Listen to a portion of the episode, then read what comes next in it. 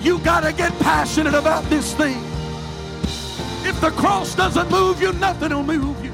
I'm offering you something that's greater than silver and gold. I'm offering you something that's greater than an increase in your pay on your job. I'm offering you a. There's no shortcuts to the glory. Week to week living. We've got to multiply our prayer life. We've got to multiply our effort. And we are willing to give. God will always give it back to us in good measure that is pressed down, shaken together, and running over. Hey, thanks for checking out our Christian Life Church podcast. You will be hearing from one of our pastors or guest speakers, either at our Frankfort or Lebanon campus. Prepare your hearts and your minds to receive a word from God. Thanks for listening. Enjoy and receive this message.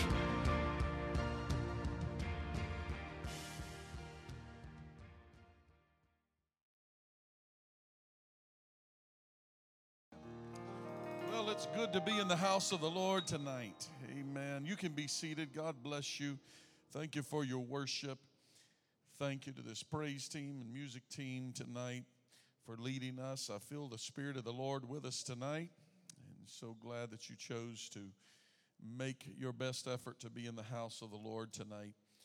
I'm going to continue with a subject that I started last Wednesday night, and I didn't get nearly as far into it as I had thought that I would. I um, kind of bogged down right at the beginning last night, uh, last week, and um, so I want to I want to pick up and move along. We started last week talking about the spirit of this age, the spirit of the age in which we live, and how that the spirit of this age uh, attempts to undermine everything that has gotten us to where we are.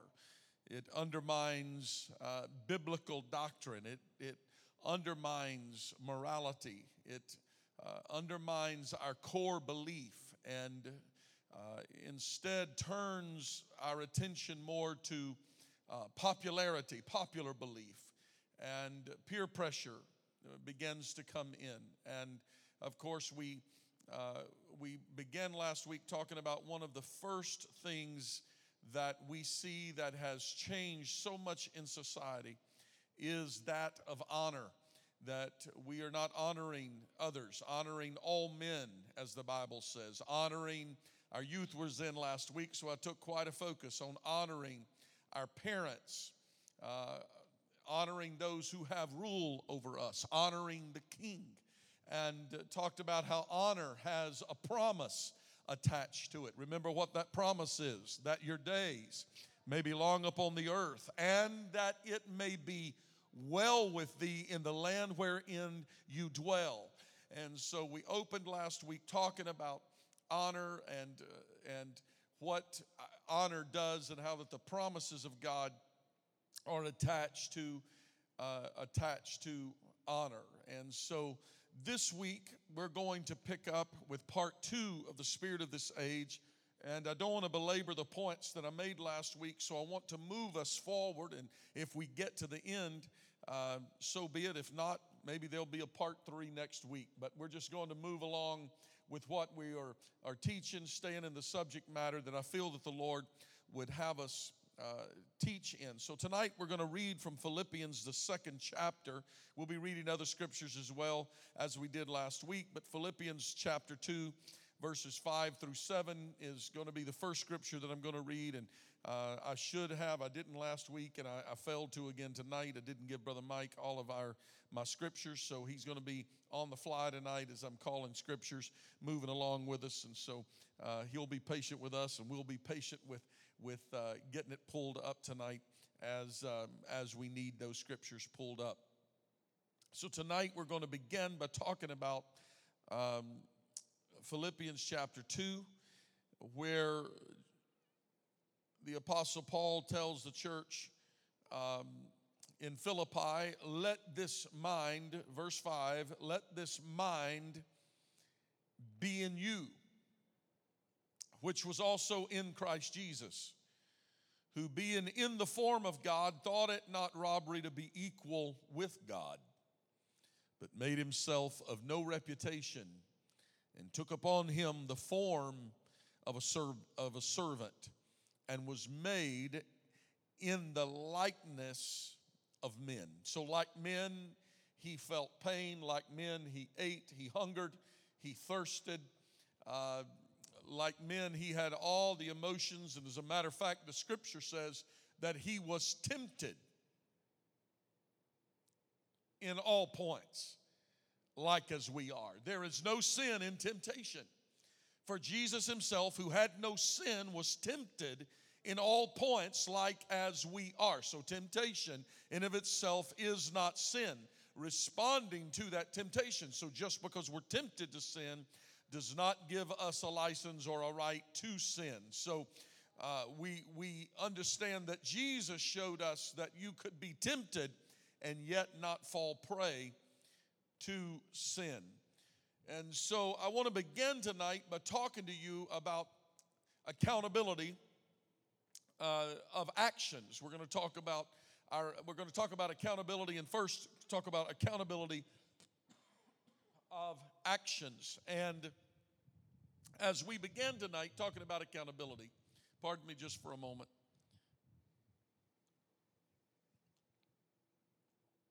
I want to talk about accountability of actions and the difference between actions and intent because the, the, the spirit of this age would maximize intent over action. This is unbiblical.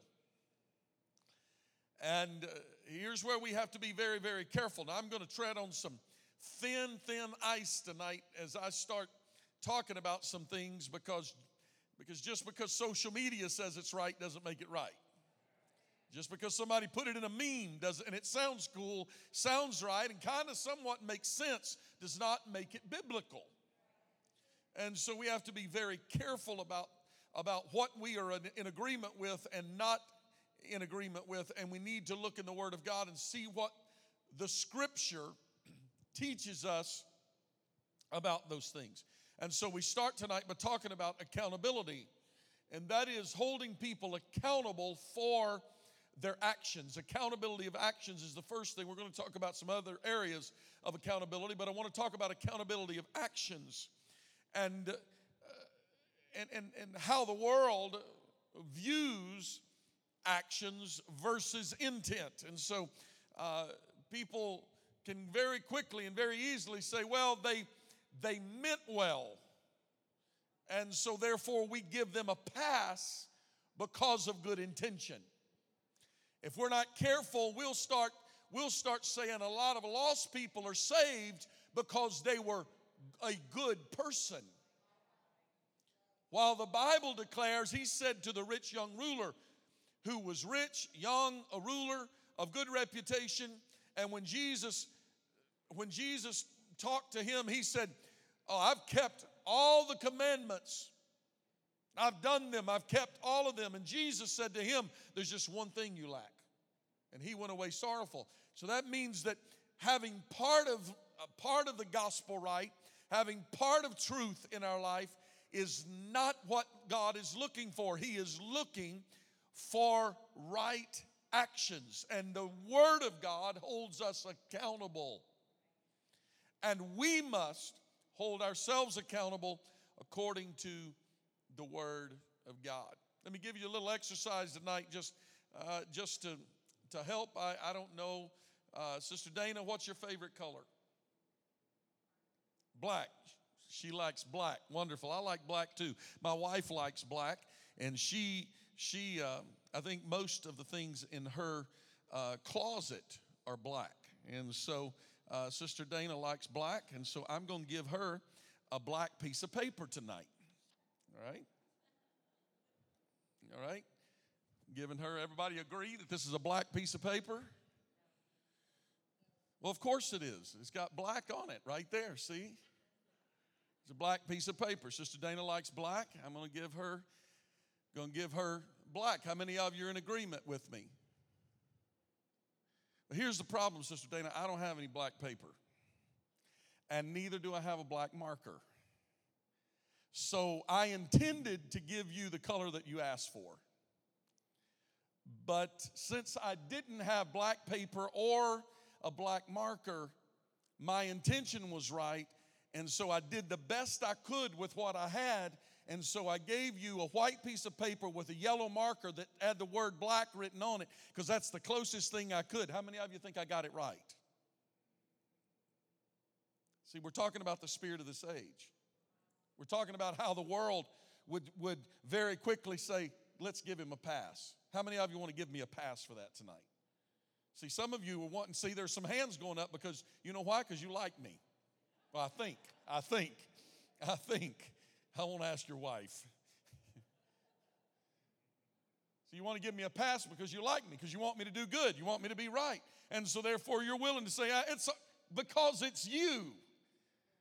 Now, there's other people that I wouldn't give the pass to, but Pastor, it's you, so I'll, give the pass. I'll give the pass. Brother Jerry, what color you like?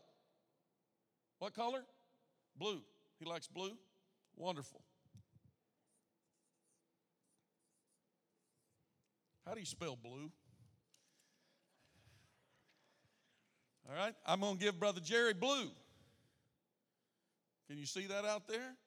How many of you feel like I'm giving Brother Jerry blue now?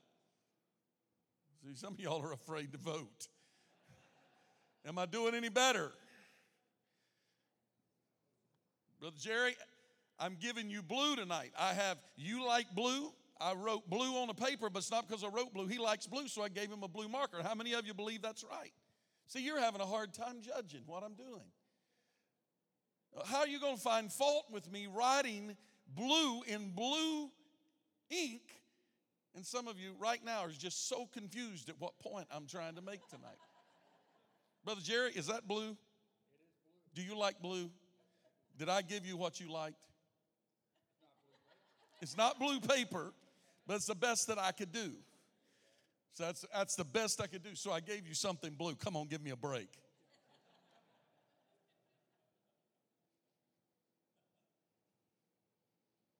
How many of you want to be saved? You want to be saved? Some of you not sure if you want to be saved or not. How many of you want to be saved? Well, let me help you out. I'm going to give you some passes tonight, all right? You want to be saved? You want to be saved, Brother Dan? Brother Dan saved. Anybody else want to be saved?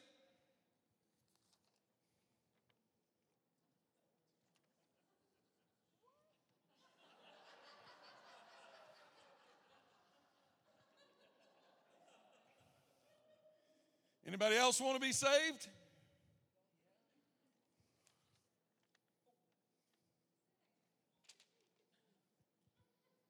Now I'm sorry, I intended to give you, I intended to give you, you wanted to be saved. I intended to, I intended to give you a saved paper as well. But the problem is I only had two saved papers. And somebody had to get the lost paper. So I had good intentions. All right, so so my point, my point that I'm trying to make tonight is that the world, the spirit of the age, has a tendency to judge people on intent. And we start making now, first of all, just because hands went up saying they want to be saved, and I gave Brother Dan a piece of paper, how many of you believe that that made Dan saved?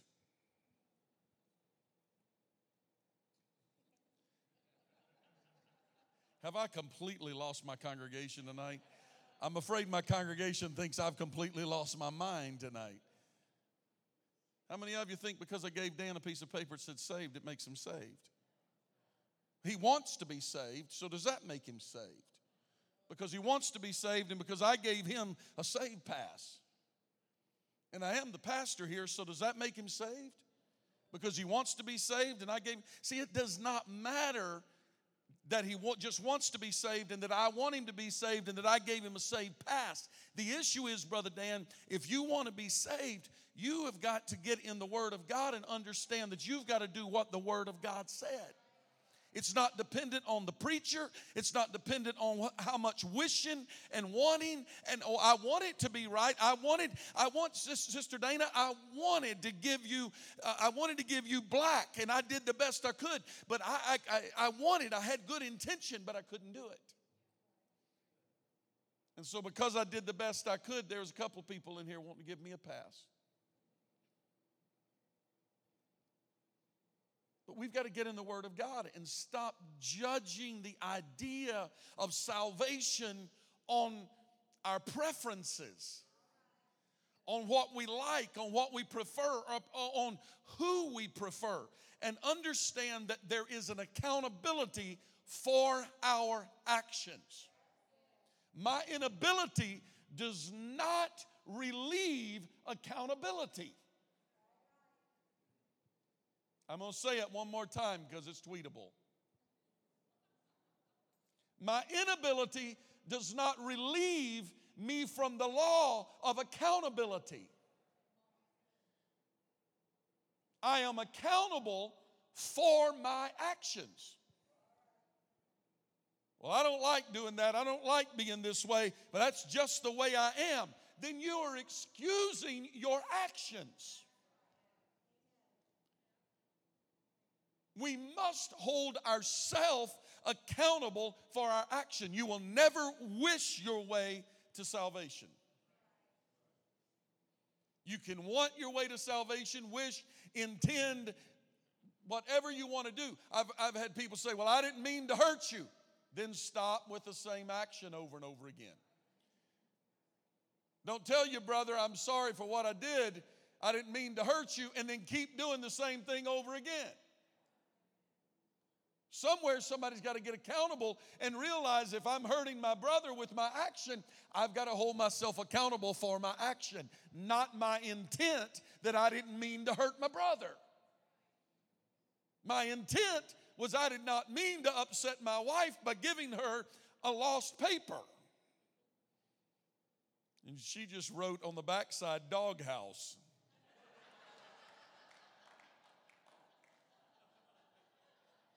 I have no idea what I'm teaching about. I just, I need to close up shop and go home right now.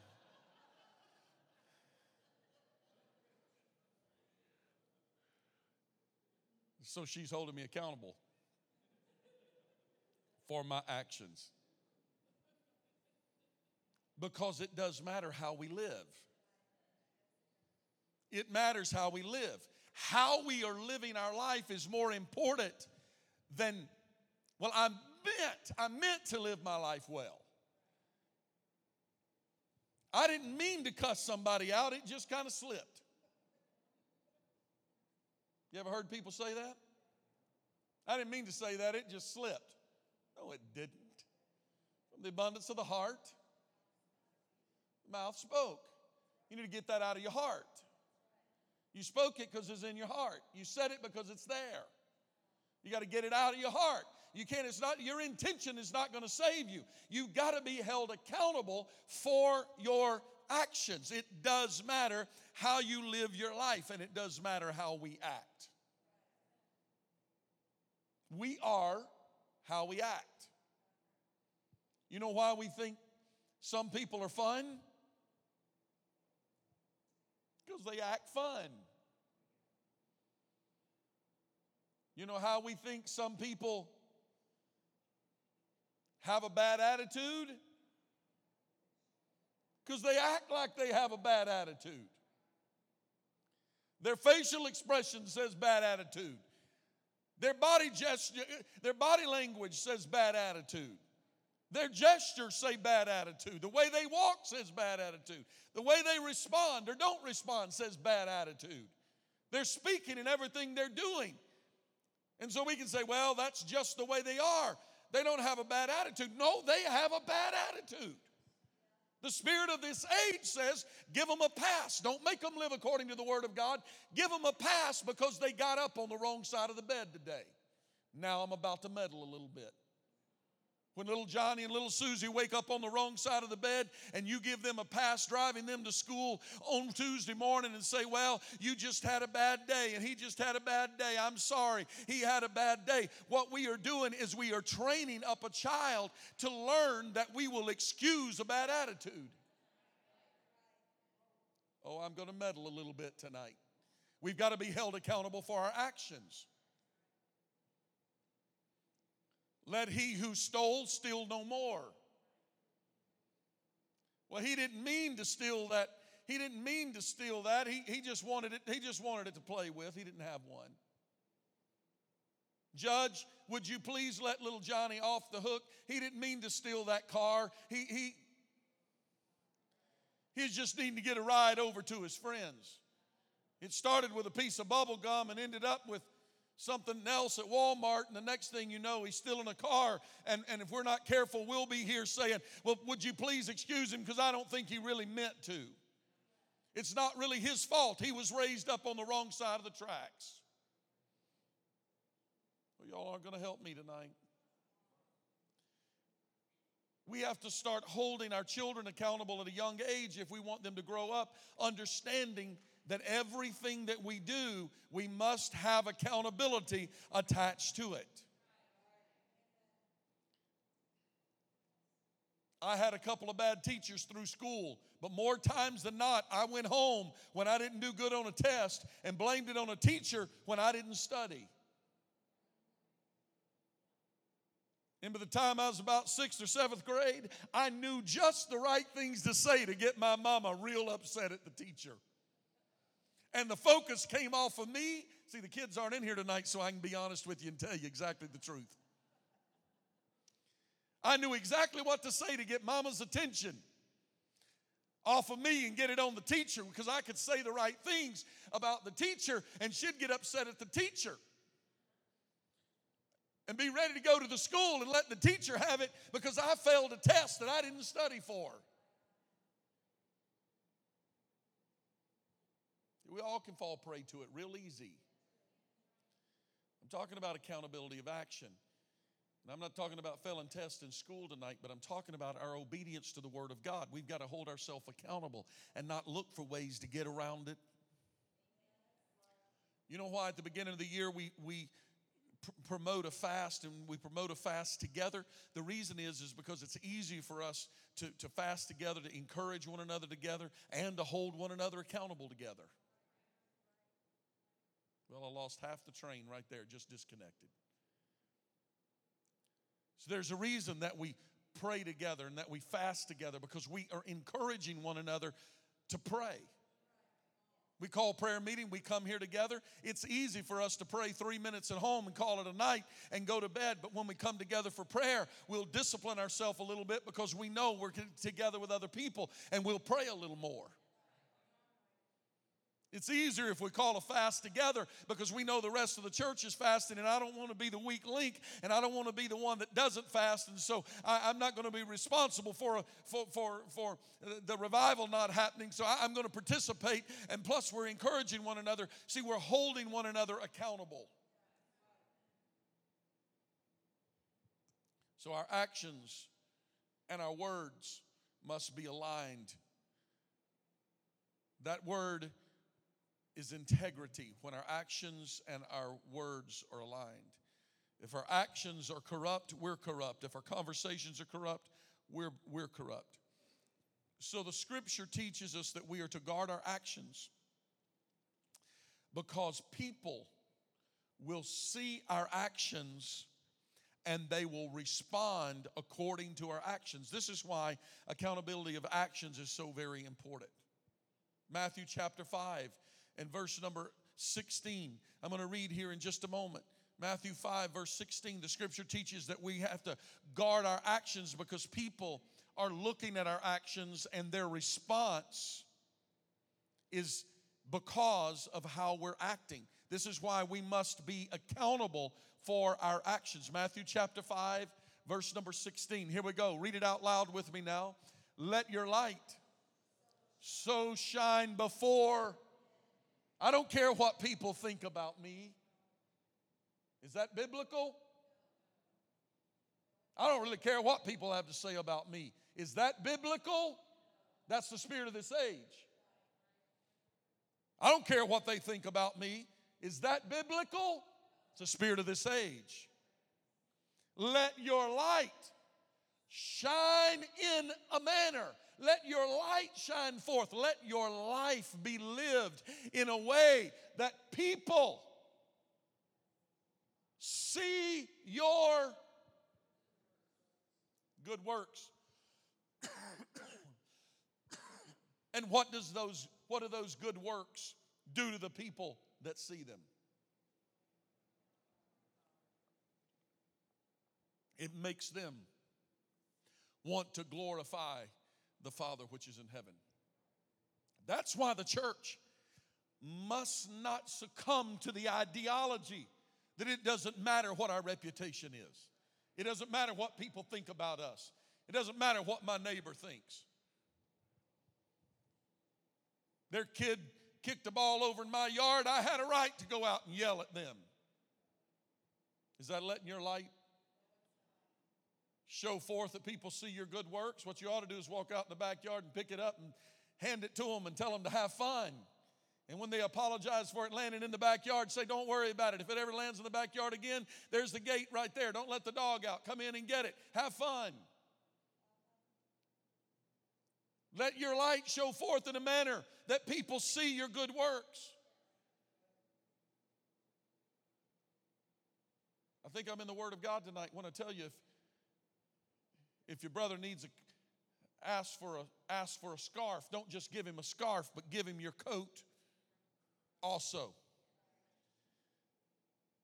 If your neighbor asks for a cup of milk, why don't you just go ahead and give them the whole half gallon? Am I meddling too much tonight? Let your light so shine before men that they see your good works. Now, there's a fine line here because some of that, some of this, you know, some of us now, we, we live in a, in a social media digital society that everybody immediately you know, they want to go feed the poor, but the whole time they're feeding the poor, they've got a camera over here wanting to take a snapshot of the, the poor person that they're feeding so that they can post it on social media. Look, I gave this man the rest of the drink that I didn't want. Now let me receive all the credit and glory for it. The scripture said, Do it unto them as you are doing it unto the Father which is in heaven. And when you do it unto the least of these, you have done it unto me. Our actions do matter. Doing and action is one and the same. When you do it unto the least of these, you have done it unto me. The Lord is saying, when your actions toward those who are less fortunate, when you when you have proper actions toward those that are less fortunate you are having proper actions toward your father which is in heaven. The way you treat how can you say that i love my neighbor when you really that you love god whom you haven't seen when you hate your neighbor whom you have seen? If you can't love your neighbor as yourself i think i'm in a thread of scripture here. If you can't love your neighbor as your own self, if you can't be kind to your neighbor, how are you going to hate your neighbor and say, I love God? Because if you don't love your neighbor, you don't love God. That's what he's saying. Your actions matter. You are proving your love toward God through your actions. And so we have to be held accountable for our actions. We have to care. And I'm going to go a little step further and tell you the world will hold you accountable. It matters. I had a meeting with our board of trustees a few days ago, and we were discussing a matter. And one of the greatest concerns is what is the appearance of this to the community? What does people, how, what does this speak to the community? How we move forward depends on we, we, we got to be very careful. I appreciate a conscientious board that cares about the reputation of this church. It matters what people think about this church. When I go in town, I want I want to proudly say when they say I, I, I walked into a restaurant last week on Thursday or Friday morning. I walked into a restaurant, ran into a man I hadn't seen in a while. It was early morning. My brother was already at the restaurant, and, I was walking in the door. I'm sorry, I was there early before my brother got there, and I, I was walking in early. And I walked in, walked in the restaurant, looked around, didn't see my brother anywhere, so I walked out to make a phone call. I'm standing out on the front porch, and there were two men walked up. One of the men I knew, uh, and uh, Mr. Hale, and uh, I saw him, and we started talking a little bit. His friend walked out with him, and uh, he, he just walks out, and the first words out of his mouth, You must be a preacher. Kind of turned around and looked at him. He said, I can spot you a mile off. You look just like a preacher.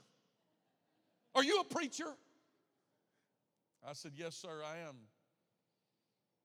He's giving me a hard time. And then he finally said, No, I knew who you were. I know your church out there.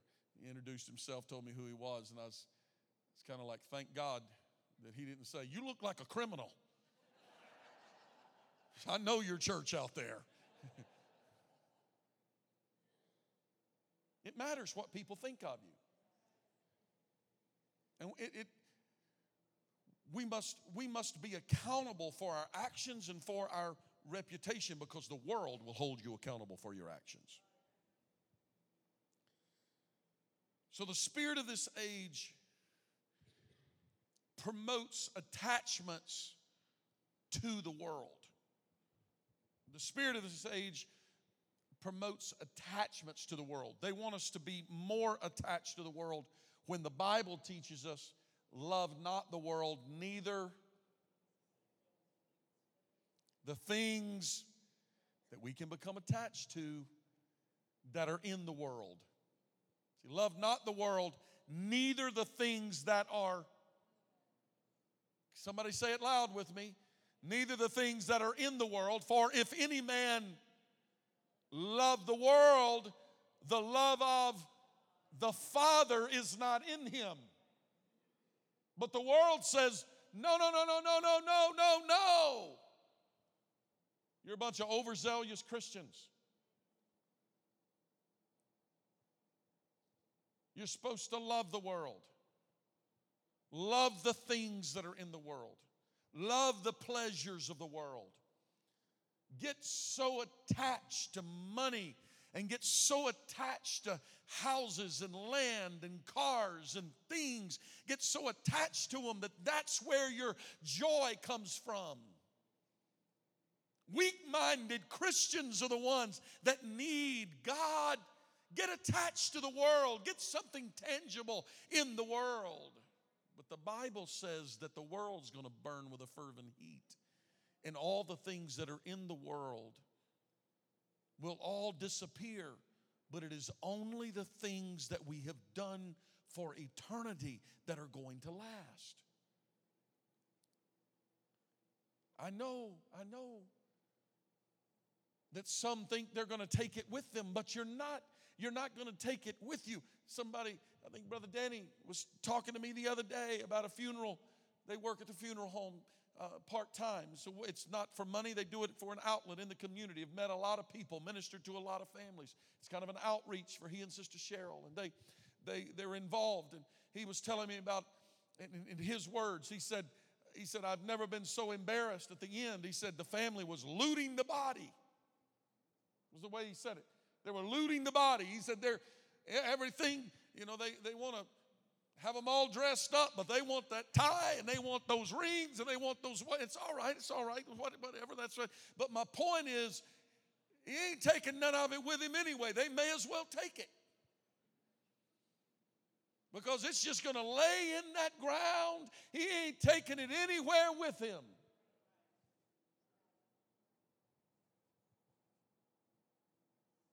You could take all the money in the world and stuff the coffin with all the money in the world, but he isn't taking it anywhere with him. We can go all the way back to ancient Egypt where we have proof that the kings that built pyramids, we talk about the three great pyramids, but there's pyramids all over Egypt and in other parts of the world, they were tombs. That's what they were of wealthy kings and people in high places. And they built these pyramids with tunnels going in, and they were elaborate. I went to Egypt and went in one, and they have museums with all the things that they looted out of the. King wasn't thinking that there was going to be a society that'd break into his tomb and take it all. Put it in museums for people to walk by and look at, and we feel all right with that. And so we walk through and look at all the wealth and gold, and they talk about the millions and billions of dollars worth of items that are in this museum that was taken out of this out of this pyramid and that pyramid and all the things. And but see in their in their ideology they thought that they could lay up things for the future and for their next life. And so they took money and gold with them and all the things that they were going to take with them to the next life. And 2,000 years passes plus, and those bones are still there. And they aren't taking it with them. They aren't going to take it with them. But I'm going to tell you some things you're going to take with you. It isn't going to be your money. It isn't going to be the things of this world. That's why the Bible tells us, listen, it's going to be, you're, just going to get frustrated. Here's what, here's what the, the, the wise Solomon said. He said, everything, everything is vanity and vexation of spirit. Everything in the world, it lead, it's vanity and, vex, and leads to vexation of spirit. You want more? Vanity. And when you get more, you're going to find somebody that has more to you, and that vexes your spirit. And so you're going to work harder to get more. And when you get there, you're going to find people that have more than you, and it's going to lead to vexation of spirit. And it's going to happen over and over and over again. And so the wise Solomon turns around and says, Love the wife of, of your youth and have a whole quiver full of arrows. How many of you know what he was talking about?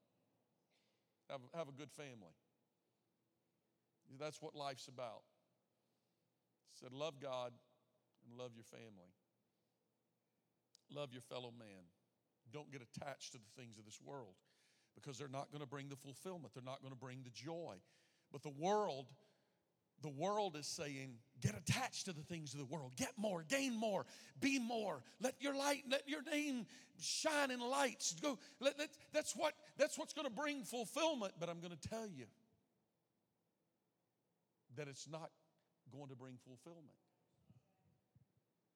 But seek ye first the kingdom of God and his righteousness and all of the other things are going to be added unto you and the world's going to look at you and say oh that's what i really want. And when you're and when you're old and gray and when you get near the end of life you're not you're never going to look back and say oh i wish i'd have worked harder and had more and and and and, and saved more. But you're going to say i wish i would have spent more time with my family. I wish i would have served god at a younger age. I wish i'd have been more diligent about reaching the lost.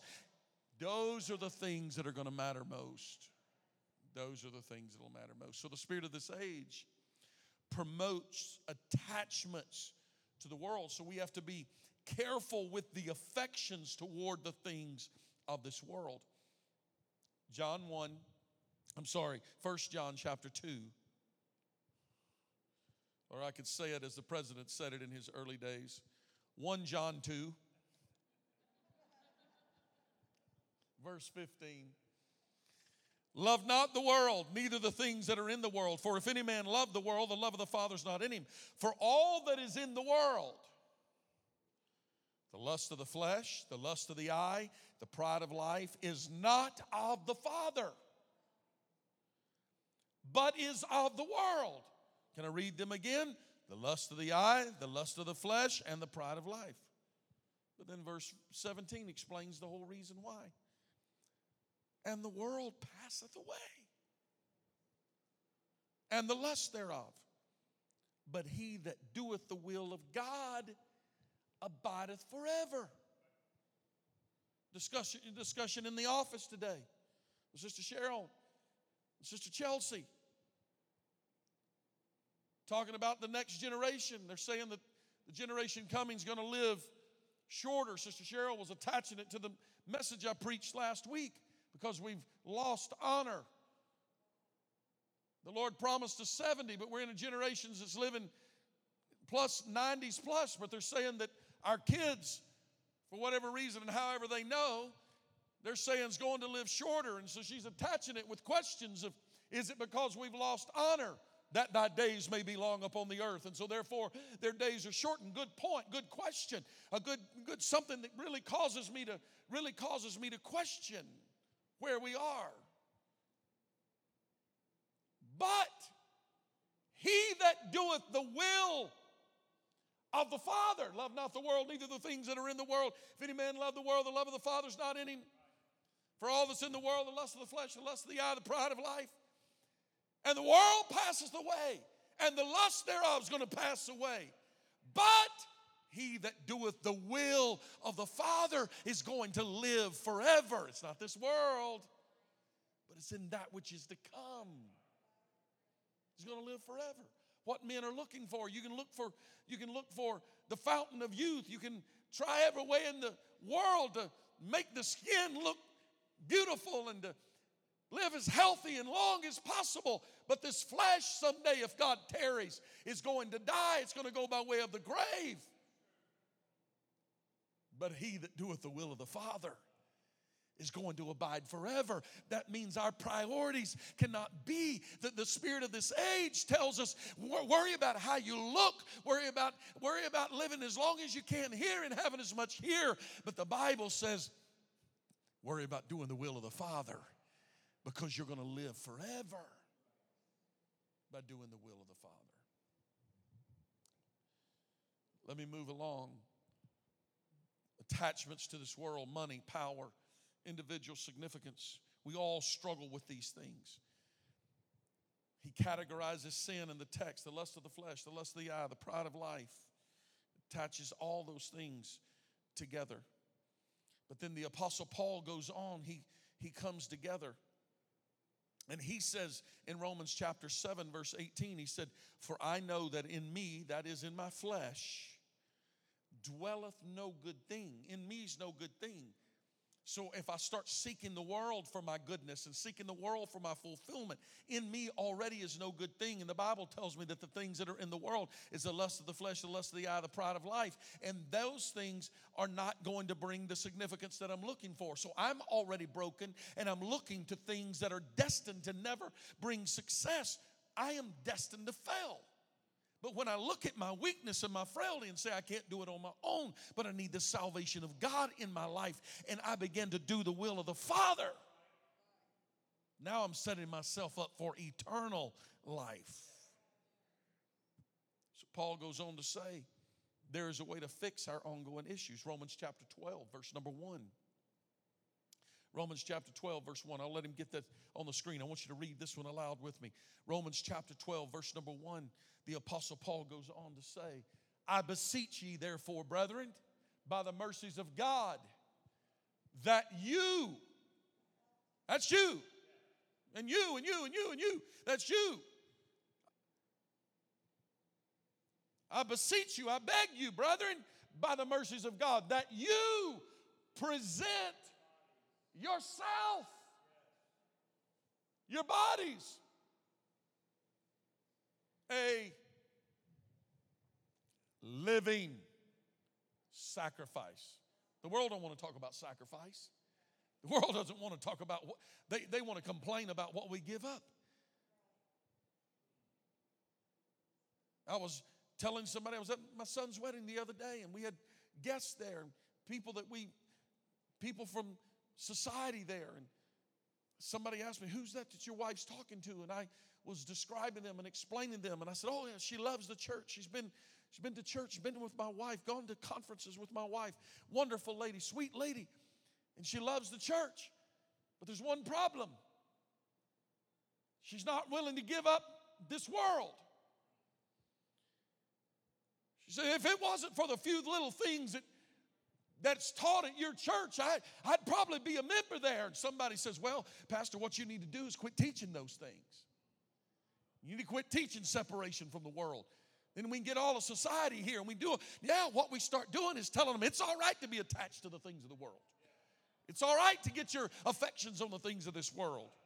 Be more concerned about how I look and how, how it makes me feel than it is to get my focus on eternal life.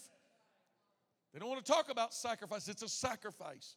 I commend you, holiness loving people that get up every day and live in a society that can look down their noses at you because of your holiness and because of your separation from the world when you say, I would rather please God than please man. Oh, I feel the Holy Ghost in this teaching tonight.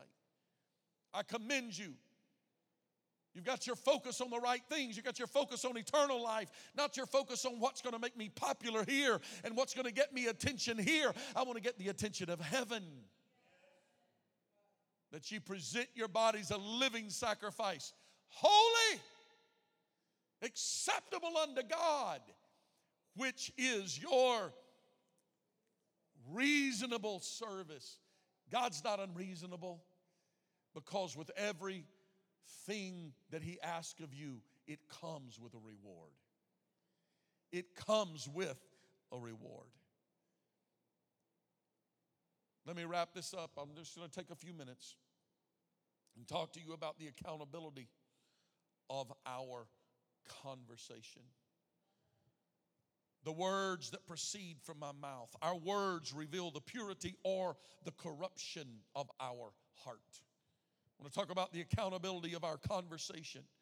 Matthew chapter 12, O generation of vipers, verse 34. Matthew 12, 34. O generations of vipers, how can ye, being evil, speak good things? For out of the abundance of the heart, the mouth speaketh, a good man out of the good treasure of the heart bringeth forth good things, and an evil man out of the evil treasure bringeth forth evil things. This is what I was talking to you about earlier. You can't say, Well, I didn't mean to, but it just slipped out. No, no, no, it's an evil heart. That's what the Bible said. I didn't say it. Out of the good treasure of the heart bringeth good things. Out of an evil treasure, evil treasure bringeth forth evil things. That's what the Bible says. I didn't say it, the Lord said it. But I say unto you that every idle word that men shall speak, they shall give an account thereof. That sounds like you were being held account, accountable. The Lord is holding you accountable for everything that proceeds out of your mouth, for every idle word, every evil word, filthy talk, inappropriate language, angry and verbal outbursts, cussing, screaming.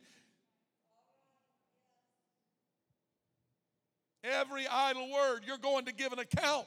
The Lord is declaring it matters what comes out of your mouth. I've already talked about men holding you accountable when they hear you talk like that. Today you're cussing somebody out, tomorrow you're professing to be a Christian. Today you're telling dirty jokes at the water fountain, and tomorrow you're inviting them to Sunday service. Accountability. God said you're going to give an account, He's paying attention. Oh, we want to talk about a lot of other things that thrill our heart, make us want to dance and shout and run the aisles. But the Lord is saying there's some things the world is going to tell you it's all right. You intend you had good intentions, but the Lord's saying your good intentions is not going to do you any good because I'm giving an account. I'm going to make you give an account for every word that you speak. Every evil word you're going to give an account because these things reveal the condition of the heart. Well, I know I probably shouldn't have said it. You're right. No excuse needed. You, you shouldn't have said it. Not probably. Because you're a child of God. We don't talk like we, we used to talk because He made a difference. We don't walk like we used to walk because He made a difference. So we have to guard our words and our actions. The Spirit of this age says, ah, it's no big deal. It was just a joke. It's just a joke. 1 Corinthians chapter 15. I'm going to wrap up. 1 Corinthians chapter 15, verse 33. 1 Corinthians 15, if you're taking notes, verse 33. Be not deceived. Oh, Pastor, it's just a joke. I didn't really mean that. I didn't mean nothing by it. I know I shouldn't have said it. I didn't mean anything by it. Be not deceived. Evil communications corrupt good manners. Oh, well, I'm a good person. I just said that. No, no, no, no, no. You know what the Bible says? Evil talk will mess up your good actions. Because from the abundance of the heart, the mouth speaking. Oh, I didn't mean nothing by it. Of course you did. The Bible said as soon as it comes out of your mouth, you're already having a decay everywhere else in your life. Because evil communications corrupt good manners. If our home and our children are allowed to use slang and words they shouldn't say and throw out all, and then we expect them to have good manners, it isn't going to happen because the communication of the mouth and the action of our manners are connected. Oh, am I meddling too much tonight? All types of evil communication are condemned in Scripture. Some evil communication is even equated with witchcraft. That's scary. Gossiping, tale-bearing, fault finding, and slander are all connected to witchcraft. That's why it matters what's coming out of our mouth. So we've got to be held accountable to our words. I want my wife to hold me accountable for my words. If I say things I shouldn't say, I, I give her permission to remind me hey, I should not hear that come out of your mouth. I've heard her on more than one occasion. My boys have never had a filthy mouth, but I've heard them get borderline and say things they ought to not say and use some slang word that we don't use in our house. And on many, many more occasions than what I could even begin to imagine, I've heard my wife say, Hey, hey, hey, stop that right now. You're not going to talk like that. We don't use that word. Oh, she's just a fuddy dud. Well, she may be sometimes. Not really. But if we don't put a correction now and we allow it now, then the manners follow. And then they grow up saying, It was all right. I did it when I was a kid. My mama didn't say anything about it, so it must be all right. And then their kids are going to take it to the next level. And before long, where we're going to be as a society, where we are, it's a spirit of the age. It's how we got to where we are. It's how we got to this point in society. Oh, it was cute. Let's take a YouTube video of that little three year old cussing and laugh at it and think it's funny. It's not funny. Evil communications is going to corrupt good manners. And the Lord talks to us very heavy about words, particularly intentional words such as gossip and tale bearing and fault finding and slander. He says that's a sin like witchcraft. He says it's an abomination. Wow. God judges it harshly. He's saying, I'll judge that more harshly. I've heard people say all my life, well, sin is sin. There's no big sin and little sin. That's not in the scripture. Oh, I'm messing with some of you now. That's not in the scripture. The Bible doesn't say there's no big sin and little sin. There's some sin that the Lord said that is an abomination. Meaning, I'll judge it swiftly, quickly, and strongly. I hate that. Even more, he hates all sin. But he said, There's some sins I hate more than others. So the spirit of the age promotes rebellion, they promote it. It's all right. Look at the way society is. I mentioned it last week. Lord, I, I wouldn't want I wouldn't want to be and wouldn't want any of my family to be police officers in this day. They've lost the ability to, to even police. They have to walk around with vests on because somebody's going to shoot at them when they aren't even looking. I'm not saying they're all perfect and there's not corruption there in certain places and certain segments. But it's the spirit of the age that promotes rebellion. It doesn't matter what an authority says, it does, it, it's not for me. And you can see it so prevalent. If we're not careful, it moves into the church. You can put up a sign, and say, don't walk here. Some people walk up and they're like, well, that's where, I, where I'm going to walk. It's the spirit of rebellion. People laugh at it and think it's cute and think it's funny. Doesn't matter what the preacher says, doesn't matter what the pastor says. Doesn't matter. I had good intentions. I was well meaning. I didn't really mean anything by it. It's the spirit of the age. It's the spirit of the age. I'm done. We must recognize our need for accountability. Accountability cannot be forced on us. I cannot force accountability in your life, and you can't force accountability in my life. Accountability has got to be a mindset that says, I don't want to fail. We have some young adults in here tonight. You need accountability in your life, you need accountability partners in your life. Every one of us need to, need to be held accountable by somebody. I'm the pastor of this church, I need to be held accountable. I have a board of trustees, I'm held accountable. They have access to me, access to my actions, access to financial records, access. People have access because I don't want it ever to be said. I make certain decisions in the church. There's some things I feel comfortable doing. Some things I call a board meeting, get together, and say, You men are going to make this decision. I'm not going to because I don't want it to be said that I'm just a loose cannon out here making a decision on my own. None of us are above accountability.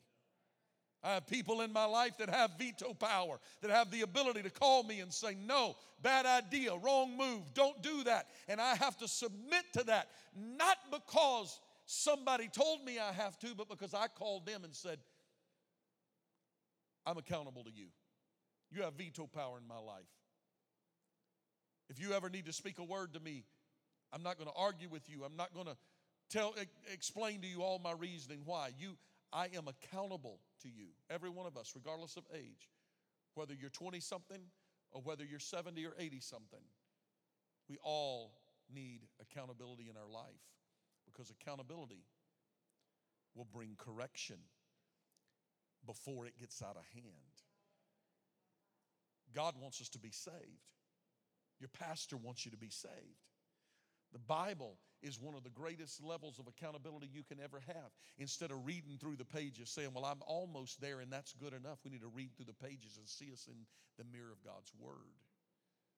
We need to put accountability partners in our life. If you don't have accountability partner, I want to encourage you get somebody that you can be accountable to. Truly accountable to that you can answer to. If you struggle with sin nature in your life, there's certain things you struggle with whether it's attitude, words, actions, addictions. Get an accountability partner, two or three if you need to. Have people that call you every day. Be honest about it. You, if you're serious about living for God and breaking those kind of habits and habitual sins in your life, get accountability in your life. It's one of the greatest things you can do. It can't be because your, your wife or your husband tells you you have to, but when you submit, because there's power in submission. When you submit to the will of God, when you submit to accountability, when you submit to the Word of God, when you submit to God's authority, you are setting yourself up to be saved in the end. Love not the world, neither the things that are in the world. But if we seek first the kingdom of God and his righteousness, then we can be rest we can we can rest assured that everything is going to be added into our life. God bless you tonight. Stand with me. Thank you. I went long tonight. Thank you for giving me your time. God bless you so very much. We love you. Be prayerful this week of those that we prayed for on our prayer request list. Continue to pray this week. We look forward to a great time.